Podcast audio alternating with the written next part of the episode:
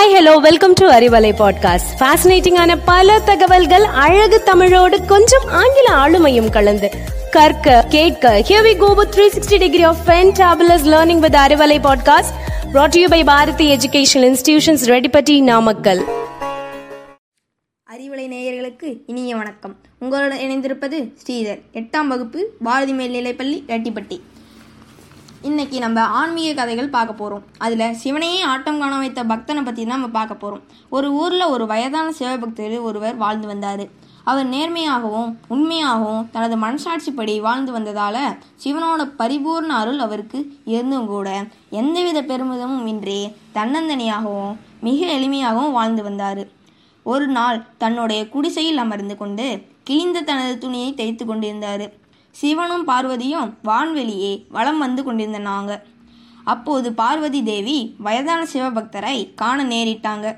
உடனே பார்வதி தேவி சிவனிடம் ஐயனே சிவபக்தருக்கு வரம் வழங்கி செல்ல வேண்டும்னு கே- வேண்டுகோள் விடுக்கிறாங்க.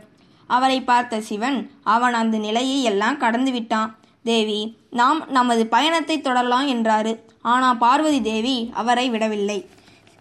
சிவனை அழைத்து கொண்டு அந்த பக்தனை காண பார்வதி தேவி வந்தாங்க. இவர்களை கண்டதும் அந்த வயதான பக்தர் மனமகிழ்ந்தாரு. தன்னுடைய குடியில் அமர வைத்து தாகத்திற்கு மோர் கொடுத்தாங்க. அவர்களும் அதை வாங்கி பருகினாங்க. சிவபக்தர் உடையை தைக்கும் பணியை தொடங்கினாரு.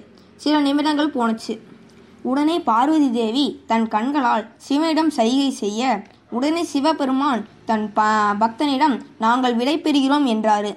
தங்களின் வருகை எனக்கு மகிழ்ச்சியை தந்தது. மகிழ்ச்சியாய் சென்று வாருங்கள் என்று கூறிவிட்டு மீண்டும் தன் பணியை தொடங்கினார். பார்வதி தேவி மீண்டும் சிவனிடம் சைகை செய்ய உடனே சிவன் நாங்கள் இருவரும் யாருக்கேனும் காட்சியளித்தால் அவருக்கு வரங்களை தருவது எங்கள் வழக்கம்.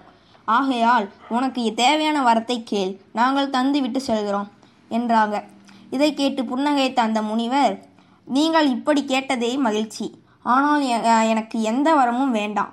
பார்வதி தேவி விடுவதாக இல்லை. நீங்கள் ஏதாவது வரம் கேட்கத்தான் வேண்டும் என்றாரு. சரி நீங்கள் இவ்வளவு வற்புறுத்துவதால் நான் ஒரு வரம் கேட்கிறேன் என்ற அந்த முதியவர் நான் இந்த உடையை தைக்கும் சமயத்தில் எப்போதும் ஊசியின் பின் நூல் வர வேண்டும் என்றாரு. இதை கேட்டு திகைத்த சிவனும் பார்வதியும் தேவியும் இப்போதே அது அப்படித்தானே நடக்கிறது? என்று கூறினாங்க. அதற்கு அந்த முனிவர் ஊசியில் நூல் கோர்த்து தைக்கும்போது ஊசிக்கு பின் நூல் செல்வது இயல்புதான். அதேபோல் நான் அதேபோல்தான் நான் செய்யும் செயல்கள் மூலம் எனக்கு வரவேண்டிய பயன்கள் தானாகவே வரும். நான் நல்லதை மட்டுமே செய்கிறேன். நான் என்று நம்புகிறேன். இதற்கிடையில் எனக்கு எதற்கு இந்த வரம்? என்றாரு. போதும் என்ற மனமே பொன் செய்யும் மருந்து என்பதற்கேற்ப நாமும் வாழ்ந்தால் வாழ்க்கையில் துன்பமின்றி வாழலாம். மீண்டும் உங்களை சந்திக்கிறேன். அதுவரை உங்களிடமிருந்து விடைபெறுவது ஸ்ரீதர். நன்றி.